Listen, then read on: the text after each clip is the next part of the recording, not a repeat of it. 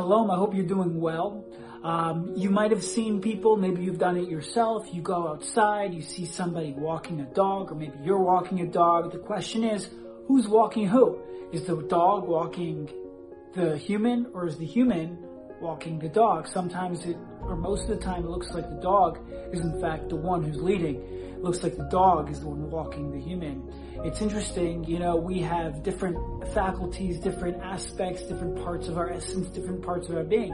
And the question is, who's leading, right? We have our moach, we have our brain, we have our lev, we have our heart, we have our kaved, our liver, we have um, our physicality. And which one's on top? You know, if the moach, if the brain is on top, the intellect, and we're doing things that make sense because Hashem wants them to, and that governs what our heart does, and that in tune um, helps us decide and carries with it weight of how we conduct ourselves, our minds physically in this world, then you know what that spells?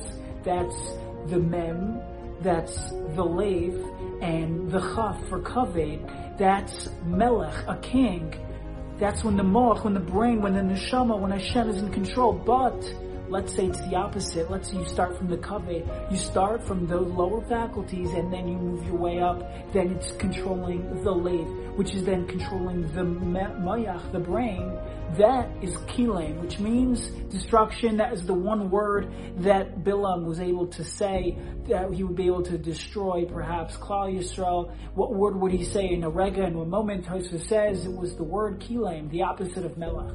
So let us make sure that we're living our lives with our moyach, with our brain, with our neshama in control. That way we can be living like a true melech and we'll experience life in the realm of royalty by living like a true king, by being like Hashem, who is a king. Chazal tell us, an Eved Melech Melech, the servant of a king, is a king. We are servants of Hashem, and we can be a king, a Melech, just like him. Well, not just like him, because he's God, but in our own capacity, we can be a melech if we're using our mayach to guide us, to guide our lay, which will ultimately guide our kaveh. Enjoy the rest of your day.